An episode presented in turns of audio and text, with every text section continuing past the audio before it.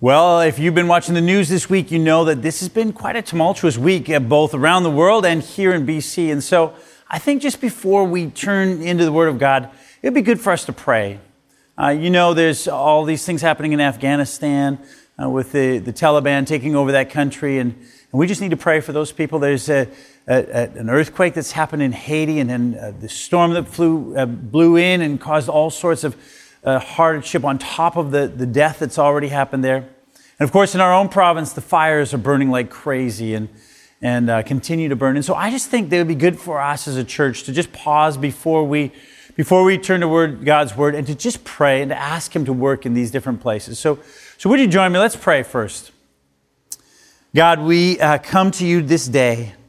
And Father, we lift up to you these places around the world. Lord, we live in such a, such a beautiful place, so much safety, at least by your grace at this point. And, and Father, we want to pray for those around the world. Lord, we think of the people of Afghanistan.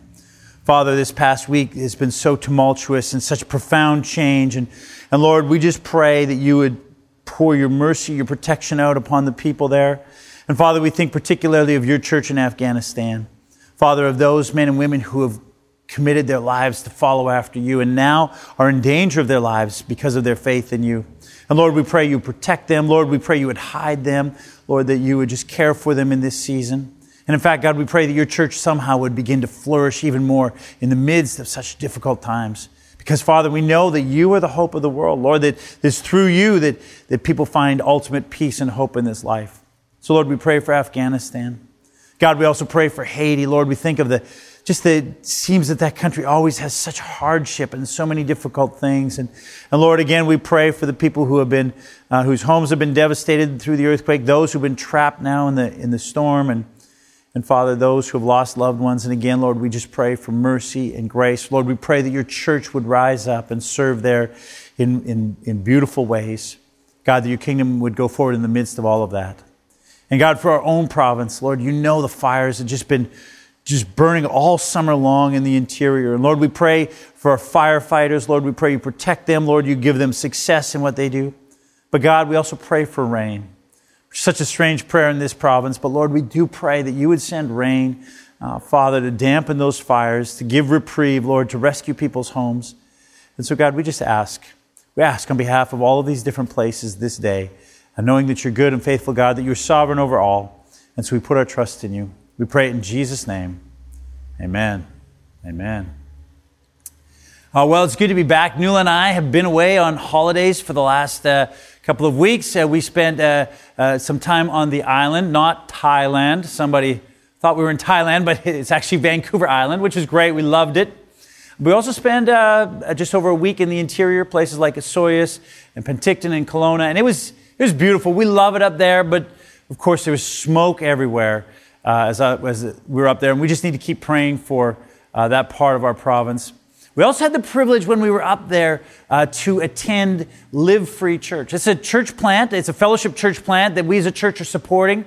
Uh, and if you can imagine, they actually launched this church plant in the middle of COVID. So it was incredibly difficult. It wasn't their intention, but God and His sovereignty knew uh, that that would be the case. But now they were open, and so on Sunday we had a chance to join them in a little theater. There was about 20 others there. It was so beautiful to worship together and, and to uh, see what God is birthing there in that church. And so if you're ever up in, in uh, the Okanagan area on a Sunday, I just encourage you, why not check out uh, Live Free Church? Uh, beginning last week and carrying on until Labor Day, we are now in this series about work and understanding what it is that, that the biblical teaching about work is. And, and Pastor Dan began last week by helping us build a biblical theological foundation for understanding work in our lives as followers of Jesus. And he took us back, if you remember, he took us back to Genesis chapter 1 and 2, to the very beginning, to creation. And he pointed out that God himself is a worker, a creator, an artist, and that we are made in his image. And therefore, we too are called to be workers, creators, artists. And the work that God calls us to is not some kind of slave labor, just the worst things to do and, and to make his life good, but rather what he called us to do is to partner with him in creation. In fact, when he, when he created this earth, he imbued it with all this potential and with all these resources, and he calls us to partner with him in that process of, of bringing life to the, to the earth. He calls us to be fruitful and multiply, to, to create culture, and to really to partner with him in what it is that he's already doing. We said that creation is not a finished product, but an ongoing project. And so this is how we defined this is how we define work. Work is the rearranging of the raw material of God's creation in such a way that it helps the world in general and people in particular thrive and flourish. And that's just a great biblical picture of what work is all about. Work is a blessing that God has given us in our life. It's something that we're called to do. And yet, if that's the case, you know, it doesn't always feel that way, does it? Sometimes it feels kind of like the opposite. Like, uh, like on Monday morning, for instance, when you don't want to get out of bed and go to work, or sometimes on Tuesday morning, or, or sometimes even on Wednesday morning. Sometimes work is so frustrating because there's all this conflict. The, the very people that are supposed to be on the same team with us, we end up in conflict with them and we're battling them. Sometimes our work, there just seems so much to do that we're overwhelmed by all that there is to do. Other times, it's so mind numbingly boring that we think, man, what on earth am I doing here? And some days it just feels like no matter how hard we try, no matter what we do, we can't get ahead. And that's the part of work that we want to talk about today. You see, if Genesis 1 and 2 gives us the theological foundation for understanding that work is a blessing and something that God calls us to, then the, the chapter we're going to look at today, Genesis chapter 3, helps us understand why this blessing turns out to be so difficult and so frustrating for us so often as we do it. So let's turn to Genesis chapter 3. Of course, God has just finished creating the world and all that is in it and, and calling uh, man and woman to, to, to you know, fulfill this mandate to be fruitful and multiply. But now in chapter 3, this is what it says. Now the serpent was more crafty than any other beast of the field that the Lord God had made. He said to the woman, Did God actually say, You shall not eat of any tree in the garden? And the woman said to the serpent, We may eat of the fruit of the trees in the garden. But God said, You shall not eat of the fruit of the tree that is in the midst of the garden, neither shall you touch it, lest you die. But the serpent said to the woman, You shall not surely die. For God knows that when you eat of it, your eyes will be opened, and you will be like God, knowing good and evil. So when the women saw that the tree was good for food, and there was a delight to the eyes, and that the tree was to be desired to make one wise, she took of its fruit and ate. And she also gave some to her husband who was with her and he ate. And in that moment, Adam and Eve disobeyed God and sin entered into the world. And the implications of their choice, of their decision, the ramifications of sin have had a profound and unmitigated effect on the rest of all who have ever lived on this world ever since. You see, God said, the moment that you sin, you will experience death, ultimately death, but the immediate effects the immediate effects of sin have been so profound and so wide reaching that to this day it affects every single part of the life that we live. See, because what, what they said when they chose to eat of the, the tree of good and evil is that they wanted to be like God. In other words, they said, we want to take the idea of who gets to decide what is right and what is wrong and how it is uh, we ought to live out of God's hands, and we want to take that on ourselves. And that, the result of that choice has been catastrophic. And yet, really, that's the mantra of our day, even to this day, isn't it? We get to decide what's right and wrong according to what we think, and we get to decide how it is that we ought to live. But the, the result of that sin has been so profound, so far reaching. And in this, in this chapter that we're looking at, right away, is four major areas of our life that are immediately and profoundly affected by sin. The first is found in verse 7, where it says this Then the eyes of both were opened, and they knew that they were naked. And they sewed fig leaves together and made themselves loincloths. Previously in chapter 2, it had said that they were naked and unashamed. But now that sin comes, suddenly they realize that they're naked and they're filled with shame. Now, this isn't just a sexual thing. There's a much broader thing going on. You see, shame is about this sense within ourselves that something's not quite right. That something, we can't always put our finger on it, but we just know that I, I don't want everyone to know all the things about me because it feels like there's this brokenness in my world. And so what they do now is they begin to cover up, not just physically, obviously physically, but also emotionally. And there becomes this distance between one another. And there's this, this brokenness that comes into the relationships that people have. And one of the first things that happens, one of the most profound things that is the result of sin in our lives is it mars our sense of identity, our sense of who we are, so that we are forever trying to manage that and figure it out and control it and present the kind of identity that we think should be presented to the world around us. Is the first impact of that sin. But then in verse 8, it goes on to say this. And they heard the sound of the Lord God walking in the garden in the cool of the day, and the man and his wife hid themselves from the presence of the Lord God among the trees of the garden. Here's the second thing that sin does it, it hinders, it obstructs the relationship that we have with God. You know, all of us have this spiritual need in us, and, and it doesn't matter who you are, everyone has this kind of need. Because we're not some sort of evolutionary accident that just made us a machine without this spiritual side.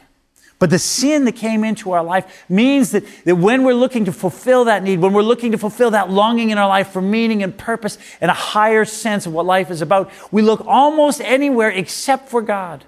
We look in all kinds of other places rather than turning to the God who would give us that kind of meaning in our life. And so now in this second major area of our life, there's this tension, there's this distance, there's these problems that dog us all the days of our lives.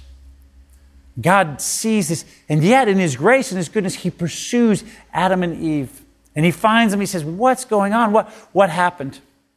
And by the time they're done explaining and blaming one another and bumbling through it and making excuses, it all comes out what they have done.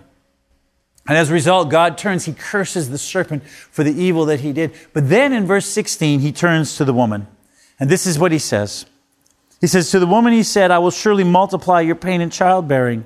In pain you shall bring forth children. Your desire shall be contrary to your husband, but he shall rule over you. Now God says, here's the next major area of life that will be impacted by sin. It's the whole area of marriage and love and family. This thing that again is so rich and so should just be so filled with joy and happiness. He says, not only will be rich and filled with joy and happiness, but because of sin. Because you want to choose what's right and wrong and you want to decide how you live your life because of that. It's also going to be filled with heartache and pain and sorrow and, and conflict. Third major area of our lives marred by sin. And then there's one more, and this is what we're going to look at more today. In, in verse uh, 16, uh, 17, he says this. And to Adam he said, Because you have listened to the voice of your wife and have eaten of the tree of which I commanded you, you shall not eat of it. Cursed is the ground because of you. In pain you shall eat it all the days of your life. Thorns and thistles it shall bring forth for you, and you shall eat the plants of the field. By the sweat of your face you shall eat bread, till you return to the ground, for out of it you were taken, for you are dust, and to dust you will return. Now God says one more major area of your life, the area of work. This thing that God intends to be such a blessing, so rich, so meaningful in our lives. He says, because of sin, because of the choices that Adam and Eve have made and that we make, because of that, that part of our life too is going to be the source of all kinds of troubles and difficulties and heartache and pain and challenges. Now, it's important to notice here because often people misunderstand this that, that, that work is not the curse itself. Work is a blessing from God, as we've seen when we look at chapter 1 and 2. So it isn't that God said, You've sinned, therefore here's your punishment, you have to work. That's not what he's saying. The work is the blessing, but it is cursed. Just like children is a blessing, but the, the giving birth of children is a very painful process. You see, what God says is now is there's going to be, whether it's work or children, there's going to be labor pains. And and as we examine what it says here, we see again that Genesis chapter 3 is this very practical, this very relevant chapter for understanding what's going on in our life. Because of course, in our lives, you know, these things that we try so hard at, that are so important to us, our sense of identity, this, this longing for meaning and purpose, the love and family and, and children and, and our work, these major areas of our life now have been all marred by sin. And in fact, not only the major areas of our life, but all of the, the little areas of our life too, corrupted by sin. And this we call original sin. It means that every aspect of our life, every aspect of our life has been corrupted and affected in one way or another, either major or minor, by the power of sin in our lives. And that's why we need a Savior. That's why we need God to send Jesus into this world to help us find a way because we can't get out of it on our own. We, we all have this same disease. And unless it is that God sends somebody, his son, to, to give us that kind of salvation, there's no way that we can get out of it. And certainly in this topic that we're talking about here now, and when it comes to work, the fact of the matter is that that work has also been marred by sin. It's something that affects every area of our life. Now, the, the question, uh, the, the subtitle of this series, we, are calling it work. The question, is it a calling? Uh, is it a curse or a calling? The answer is this. It's not a curse. Here's the, here's the point. Work is not a curse. It's a blessing from God, but it has been cursed. And therefore, the, the curse that's on work has a profound effect on our lives. So I want to spend a few minutes talking about three major areas where the curse of, of sin on work has affected how we understand and think about work so that we can see it more properly in a biblical light. The first area uh, that cur- the curse of work is, leads to is difficulty in our work. And this is just, I mean, I don't have to go a long ways to convince you of this. Uh, it, work is the source, as you know, of all sorts of difficulty and pain and hardship in our lives and even in terms of uh, you know the stress and that sort of thing leads to physical hardship in our lives. I, when i was doing research i came across this fascinating study. Do you know what the number one day in the week is where people suffer heart attacks? You probably guessed it monday morning. The primary time when most people have heart attacks. The least likely day that a person will have a heart attack saturday. And also the research shows july when most people go on holidays I mean, work has this impact on every aspect of our lives, including our health. And, and um, it, it, doesn't matter, it doesn't matter whether you love your work, whether you tolerate it, whether you hate your work, you're going to have troubles in it. Even if you're in the right job, even if you love the work that you do. And we know this. I mean, uh, there are days where, you know, if you're like me, you show up at work, you're like, man, everything goes so well, everything falls into place. You're like, man, I'm, I'm the king. I'm doing so good at this thing. Way to go, me. You know, and you walk home and say, I love what I'm doing.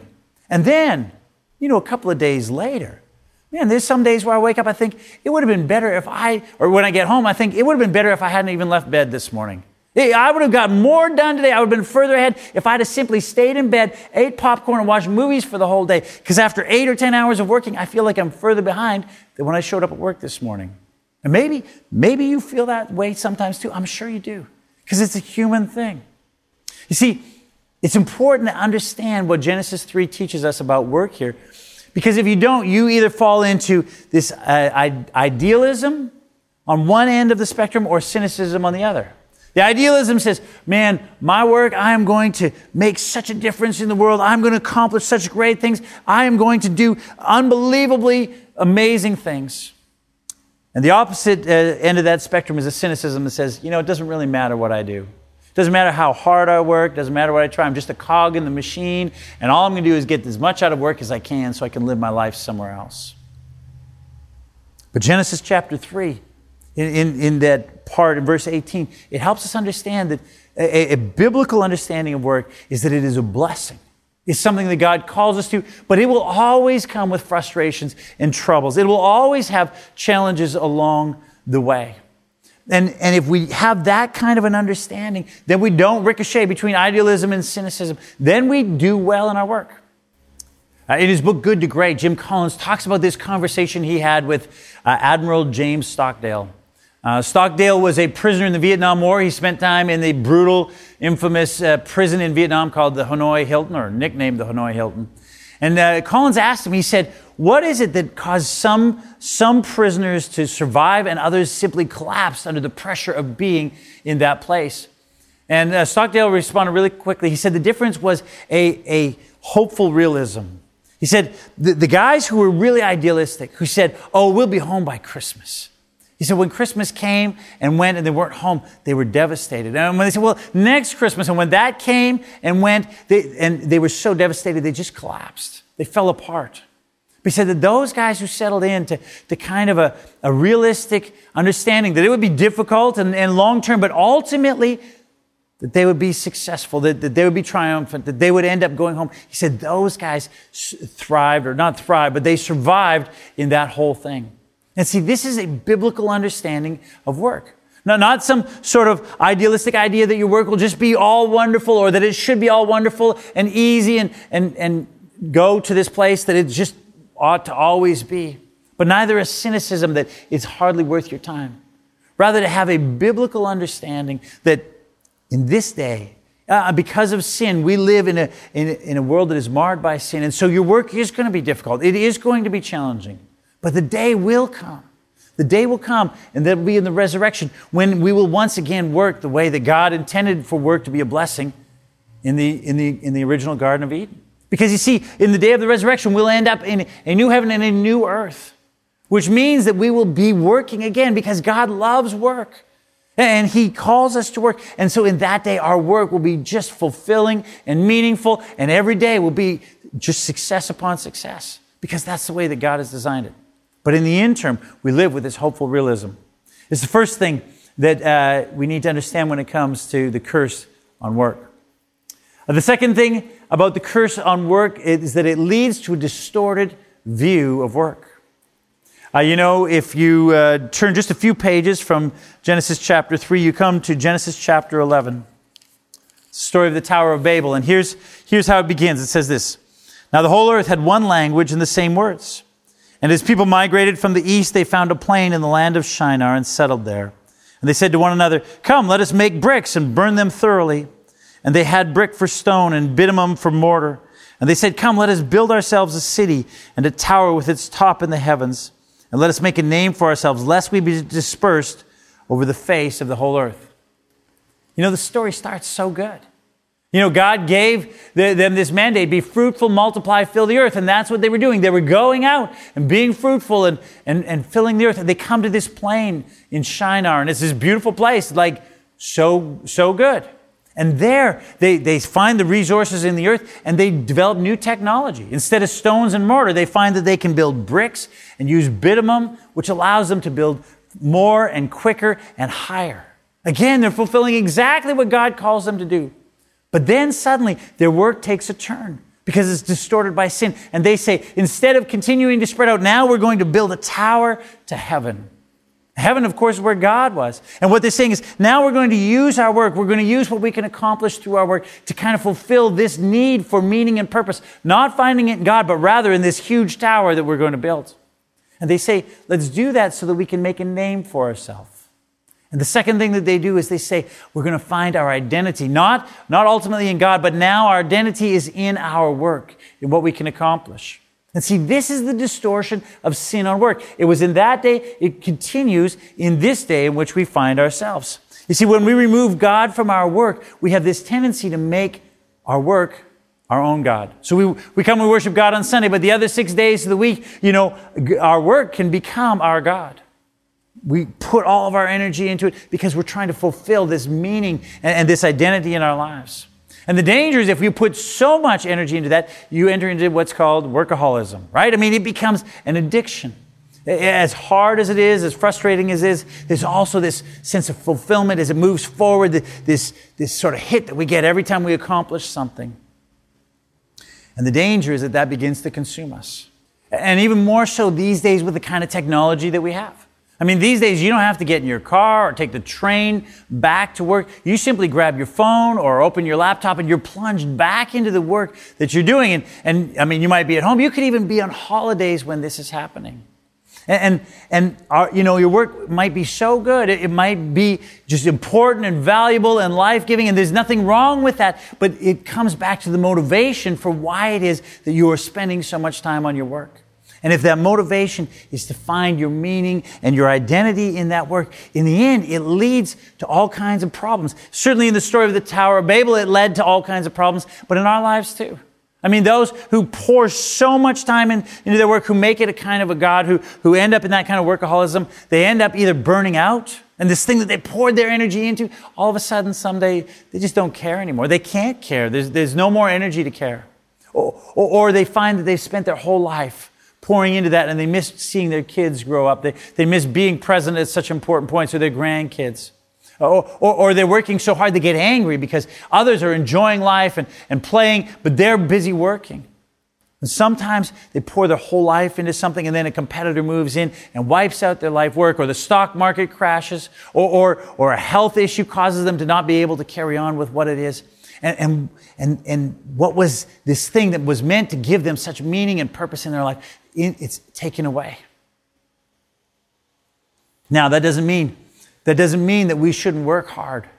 That doesn't mean that we shouldn't seek to excel, but it means that as we do that, we can't do it without God in our life. We can't replace what God, only God can give us in our lives with our work and with, with the kind of uh, things that we do through our work. And ultimately, if we're not careful, that leads to this whole area of disillusionment in our life. You know, in the book of Ecclesiastes, the narrator, he, he calls himself the teacher, he discovers the disillusionment that comes from work. Uh, if you read Ecclesiastes, it's about this, this guy. He's got all the resources, he's got all the time, all the money. He pursues these sort of experiments in life. I don't know if you remember a number of years ago, but there was all these books that came out, like, eh, you know, My Year of Being Kind. And someone, you know, every year, they, every day for a year, they tried to be kind. Or, or My Year of Seeking Happiness. Or I once read a, a book a, a, number of years ago, My Year of Living Biblically, it was called. But it was about a guy who would, really didn't believe anything in the Bible, but tried to live every day for a year according to the laws of the Old Testament. And I mean, it was a gong show. And, um, and even uh, maybe you've seen this uh, documentary. It's called Supersize Me. It's about a guy, he doesn't do for a year, he'd have been dead. He, he, for a month, every day, he only eats McDonald's for breakfast, lunch, and supper. And that's not pretty at the end. But they do in these experiments to see what happens if I really go all in on this. And this is what the, the writer of Ecclesiastes does. He, he's got the money and the resources to do it, and he wants to see if he can find fulfillment and meaning in life without God. That's why he talks about everything under the sun. He says, I'm going to try to find in this life meaning in these things. And he chooses three areas. He chooses learning and wisdom, and he pursues it to its ultimate, to its ultimate conclusion. And he says, no, learning and wisdom did not fulfill that need in my life for meaning and purpose and fulfillment. So then he goes after pleasure full on. He can get all the pleasure that he wants. He tries it. And in the end, he says, no, that doesn't do it either. So then he swings to the opposite extreme. He says, okay, I'm going to find it in my work. I'm going to find it in my accomplishments. And he goes all in on his accomplishments and his work. And this is the conclusion that he comes to after doing that. He says in the end, So I hated life because the work that is done under the sun was grievous to me. All of it is meaningless, a chasing after the wind. Now, why does he come to that conclusion? Because here, here's why. Because when we work, I mean, we want it to make an impact. We want it to be important. We want it to, to, to leave a legacy for us. And what he did when he, when he followed that to the ultimate conclusion was that he found out that there's no lasting accomplishments. Here's what he writes. He says, I hated all the things I had toiled for under the sun because I must leave them to the one who comes after me. And who knows whether that person will be wise or foolish. Yet they will have control over all the fruit of my toil into which I have poured my effort and skill under the sun. This too is meaningless. So my heart began to despair over all my toilsome labor under the sun. You see, whether it happens right away, everything you, you, you, know, you work for, you pass it on to someone else. If they screw it up right away or, or if eventually it just trickles away, ultimately, no one will know. It won't matter so much. You know, uh, when uh, Neil and I sometimes we go to Fort Langley, we love going there. We have a coffee. We walk up and down the street looking in the shops. Uh, but every once in a while, I say to her, "Hey, I'm going to go overlooking the cemetery over there." She's like, "Why are you going to the cemetery?" I'm like, "Because there's no shopping over at the cemetery." Now, but but also because it's kind of quiet there. It gives you a bit of perspective. And, and, I go and I look at some of these tombstones, and you just look. I mean, here's the person's name and when they were born, and you could tell how full their life. I mean, some lived 40, 50, 60, 80 years. But nobody knows them. I mean, their life is sort of summarized in that little dash between the date of their birth and the date of their death. And they, no doubt, they worked hard and they, they, they toiled and they accomplished things, and yet, nobody knows except for God. Now, of course, when you think about all that, it can get pretty depressing. But, but the fact of the matter is, the Bible isn't saying that we shouldn't seek to work hard. It isn't saying that we shouldn't seek to excel in our work. But what it's warning against is somehow trying to build our identity and our purpose and to fill that spiritual longing with our work. It cannot be done because of sin in our life. It has to be found in God Himself and through God in what He does in our life. You know, it's interesting to track uh, the, the attitude of the generations towards work over the past number of decades. That, that generation that grew up in the 1930s and the 40s, and they grew up in the Depression, I mean, they were just happy to have a job. It might not have been an easy job, it might have been actually quite difficult, but they were putting food on their tables. But then the generations that came next, they wanted more than just food on the tables. We, we wanted, you know, TVs and, and cars and holidays, and we wanted a lot more. But, but now, uh, this next generation, what we want is not only all of that, but we also want this deep fulfillment from our job. We, we want it to bring this meaning and this purpose in our life that it just can't do in and of itself. And so often we set the bar so high that even when we get a good job, because we've set our expectations so high, we lack happiness and joy in our work because, of course, it could never be what we want it to be. You see, because of sin, our work will always be this mixed bag of both joy and frustration, fruitfulness and, and, and driving us crazy. And when we get a biblical understanding of that, that makes a difference for finding purpose and meaning in the middle of the work that we do have. There's one more area that I want to talk to you when it comes to the, the way that sin has distorted our understanding of work. And it's particularly relevant for those of us who are, who are Christians, who are following Jesus. And that's this. The curse on work leads to a dualistic view of work. You see, within the Christian world for too long, there has been this sort of dualistic view. There's sort of two different levels of work. there's the kind of work that pastors and missionaries and Christian workers do and, and Sunday school teachers. And that's the work that has real meaning in God's sight, that has real value in God's sight. That's, that's real ministry work that we should all want to do. And then there's this sort of secular work that, that people do, and it's okay, but it's not really that valuable. And, you know, maybe you have a chance to share your faith at work or, or you use your money to give to, to the ministry of the church. That kind of is helpful. It gives you some points, but, but there are these two different levels of work. But you have to know that's not a biblical understanding of work at all. And yet it's all too prevalent in the church. You know, I have a friend, he called me not long ago. He's so frustrated at his work. He works in this large corporation and there's this infighting and this conflict. And he's like, I don't know if I'm going to stay here. This, this thing is driving me crazy. But he'd phoned another friend of his, Christian friend, who said to him, You know, why don't you quit your work and come and plant a church?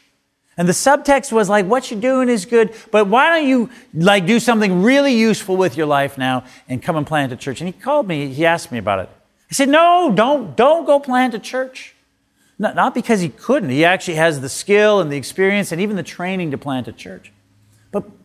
Because it's not the passion that God has given him. It's not the calling that God has on his life, at least not in this season. And, and the fact of the matter is what he is doing is where God calls him to be. Whether it's in that particular job or not, it's a, a beautiful thing. Because if we're doing what God has called us, if we're being fruitful and multiplying and building culture and causing people to thrive and to flourish, then we are fulfilling what God has called us with the skills and abilities that He's given us. Ray Bakke, he's an academic, he's a, a writer. He points back to the scriptures again to see this picture in the scriptures. He says, look, when you look at, at, when God brought the Jewish people out of exile in Babylon, remember they'd spent 70 years in exile in Babylon, and he brought them back to the land of Judea, to the city of Jerusalem. He says, there's three books you should read. The first is the book of Ezra. It's about the work of a minister who goes back and teaches the people, the Jewish people, how to follow God in the land now that they're back in the land. It's so important for what God's doing. But the second book you should read is the book of Nehemiah. Nehemiah is about a developer, an urban planner who used his management skills to build the walls of Jerusalem. The whole book is about building the walls around a city. But it's so vital to what God is doing there because those walls provide security and safety, which allow the economic system to grow and the civic life to flourish. The, the people of Israel or the, the Jewish people flourished because of the work of Nehemiah as an urban developer, uh, as an urban planner and a developer. And he said the third book you should read is the book of Esther. Esther is this, this lady who becomes queen. She has this huge political power because of her, her position there. And God uses her to fight racial injustice. This huge racial injustice was about to be done, and she stepped forward and was pivotal in changing the, the circumstances around that. And you see, when you go back and see what God did there, He used a, a, a minister, He used an urban planner, He used this lady in this, in this place to, to teach the Word of God, to, to bring spiritual maturity but also to bring safety and to cause economic development and to affect public policy. And if you read through the Bible, I mean, you see people like Joseph, who worked in high political office You see people like Daniel, who was a, a major bureaucrat in a, in a government. You see all these places where people who weren't missionaries and pastors and Sunday school teachers, where they made a profound impact for the kingdom of God. The question for you is this in your work, wherever your work is, are you helping people? Are you serving others? Are you leading to flourishing and growth and good things happening? Whether it's in big, profound ways or in little ways, are you helping that in our city and in our world? If you are, you're fulfilling God's mandate. And what you're doing is just as legit, just as important, just as valuable as what the pastor and the missionary and the Sunday school teacher are doing. Work is such a big part of our life. Work consumes so much for most of us of most of the days of the week. Hopefully, there's a day where you're resting from your work. And for most of us, it consumes a vast portion of our lives. And so it's so important that we have a biblical understanding, a biblical theology of work. Because you see, when we have a biblical understanding of work, it places our work in a broader narrative. We, we understand that our work is in, in light of what God did in the Garden of, of, of Eden, what He's going to do at the resurrection, and in this in between time. And so, even though there's difficulty, even though there's challenges in our work, even though there's frustrations in our work, there's meaning in our work, there's value in our work. Whether we love our job or tolerate it or can't stand it, God is working through our, the work that we have.